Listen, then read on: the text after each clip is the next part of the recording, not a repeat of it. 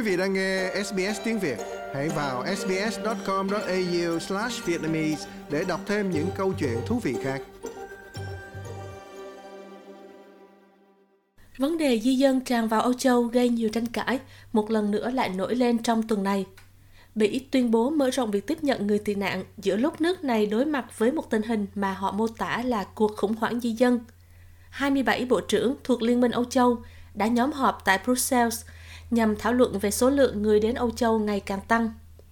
Là một trong những quốc gia giàu nhất thế giới, Bỉ đã không thể cung cấp đủ chỗ ở cho quá nhiều người mới đến một lúc. Các trung tâm tiếp nhận người xin tị nạn gần như chật kín. Bộ trưởng Di trú của Bỉ Nicole Demore nói sẽ có một số biện pháp bao gồm cung cấp 2.000 giường mới cho những người xin tị nạn tại một địa điểm được xây dựng bằng các container được tân trang. Bà nói với các người đồng cấp trong Liên minh Âu Châu rằng nước Bỉ đang phải đối mặt với một nhu cầu thật sự bấp bênh. I never said that we will solve this situation tomorrow. The challenge is very, very big. Tôi chưa bao giờ nói rằng chúng tôi sẽ giải quyết được tình trạng này trong nay mai. Thách thức ở đây là rất lớn, rất khó. Có hơn 100.000 người đã đến đất nước của chúng tôi hồi năm ngoái và ngay cả vào lúc này, dòng người di dân vẫn rất cao, cao hơn nhiều so với mức bình thường trong giai đoạn này của năm. Vì vậy, thách thức là rất lớn. Chúng tôi sẽ không giải quyết nổi chỉ trong ngày mai. Nhưng với gói biện pháp này, chúng tôi hy vọng sẽ tiến một bước lớn để có thể giải quyết vấn đề này càng sớm càng tốt. Trong năm 2022, có khoảng 330.000 lượt vượt biên bất thường đã được phát hiện tại biên giới Liên minh Âu Châu. Đây là con số vượt biên cao nhất kể từ năm 2016. Bỉ đã nhận gần 37.000 đơn xin tị nạn vào năm 2022, tăng hơn 40% so với năm trước đó. Ngoài ra, vẫn còn hơn 60.000 người tị nạn Ukraine nữa. Nhưng quốc gia này chỉ có thể chứa 34.000 chỗ, theo dữ liệu của cơ quan tị nạn FEDASIL. Điều này đã dẫn đến cảnh hàng trăm người di dân phải cắm trại, dựng lều tạm hoặc sống chui nhủi trong các ngôi nhà bỏ hoang. Họ đốt lửa để sưởi ấm ngay giữa trung tâm thành phố vào những đêm lạnh giá. Thủ tướng Bỉ Alexander De Croo đã công bố đạo luật tiếp nhận tại cuộc họp các bộ trưởng, trong đó yêu cầu tất cả những người hết thời hạn lưu trú hợp pháp phải rời khỏi nơi trú ẩn. Today there are quite a lot of people who are in our reception centers who are Hôm nay có khá nhiều người đang sống trong các trung tâm tiếp nhận của chúng tôi, thực sự đang ở trong giai đoạn cuối cùng của thủ tục tiếp nhận di trú, nhưng họ cứ ở đó và chiếm chỗ của những người mới có quyền được vào ở, khiến chúng tôi đã không thể đón nhận thêm ai trú ẩn.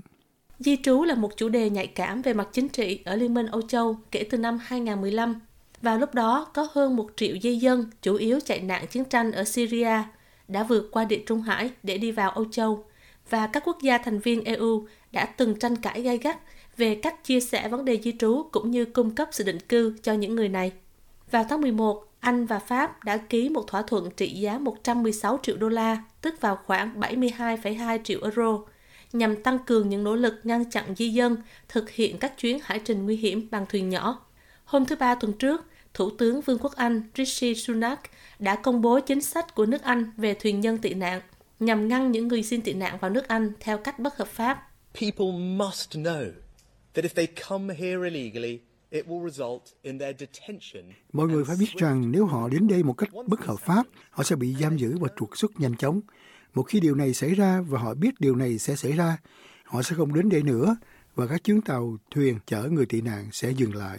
Tổng thống Pháp Emmanuel Macron đã gặp gỡ Thủ tướng Sunak hôm thứ Sáu với hy vọng sẽ tăng cường hợp tác Anh-Pháp về vấn đề di trú và khắc phục những căng thẳng hậu Brexit. Nhà phân tích thuộc Viện Phân tích Chính sách Montaigne Georgina Wright nói, mặc dù Anh và Pháp đã thể hiện mối quan hệ chặt chẽ hơn trong vài năm qua, nhưng bà không thể bảo đảm Pháp sẽ hoàn toàn ủng hộ mọi chính sách của ông Sunak. Vì vậy, vấn đề thuyền tị nạn rõ ràng là rất quan trọng đối với Thủ tướng Sunak. Ông liệt kê vấn đề này là một trong năm ưu tiên hàng đầu của mình trong năm nay. Đây cũng là một vấn đề thực sự nổi bật đối với toàn Vương quốc Anh. Tuy nhiên, đối với những gì Pháp có thể đề xuất vẫn còn đó một vài giới hạn. Bạn đã nhìn thấy sự hợp tác mạnh mẽ giữa Pháp và Vương quốc Anh trong 2 đến 3 năm qua, chẳng hạn việc tăng cường tuần tra các bãi biển Pháp, nơi mà những chiếc thuyền đó rõ ràng là đã từ đó ra đi để vào Vương quốc Anh, rồi họ cũng đầu tư nhiều hơn nguồn lực để kiểm soát nữa. Vì vậy tôi nghĩ rằng sẽ có một vài thông báo mới và thấy được sự hợp tác chặt chẽ hơn. Nhưng tôi nghĩ sự thật là Thủ tướng Sunak cảm thấy nhu cầu phải tuyên bố dự luật ngăn chặn mạnh mẽ các con thuyền tầm trú trước Quốc hội nhằm củng cố thêm những gì ông ấy có thể hy vọng ở Pháp. Trong khi đó, chính phủ Ý đã thông qua đạo luật quy định các bản án tù nặng nề hơn đối với những kẻ buôn người. Thủ tướng Giorgia Meloni đã đưa ra thông báo hôm thứ Năm tại một khu nghỉ mát bên bờ biển Calabria, nơi chỉ vài ngày trước đó đã xảy ra ít nhất 72 người di dân bị chết khi con thuyền gỗ chở họ bị vỡ tan tành trong cơn bão biển. Đạo luật mới của chính phủ Ý nhấn mạnh tội gây chết người hoặc tổn hại thân thể nghiêm trọng do các hành vi buôn người và tội này có thể nhận hình phạt lên tới 30 năm tù giam.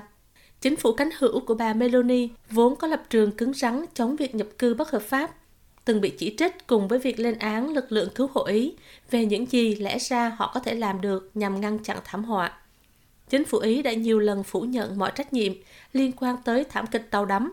Tuy nhiên, bà Meloni thừa nhận rằng cần phải mở ra nhiều con đường hợp pháp hơn để cho phép người di dân đến Ý an toàn. Ưu tiên hàng đầu lúc này của các bộ trưởng di trú các nước thuộc Liên minh Âu Châu đó là mở lại những chính sách chấp nhận người tị nạn, nhưng vẫn còn đó nhiều quan điểm trái chiều giữa các quốc gia thành viên khi một vài quốc gia đưa ra nhiều biện pháp gây tranh cãi, chẳng hạn vấn đề các hàng rào biên giới. Vấn đề này sẽ tiếp tục trở nên quan trọng hàng đầu đối với các quốc gia thành viên trước cuộc bầu cử Liên minh Âu Châu vào năm tới. Quý vị muốn nghe những câu chuyện tương tự có trên Apple Podcast, Google Podcast, Spotify hoặc tải về để nghe bất cứ lúc nào.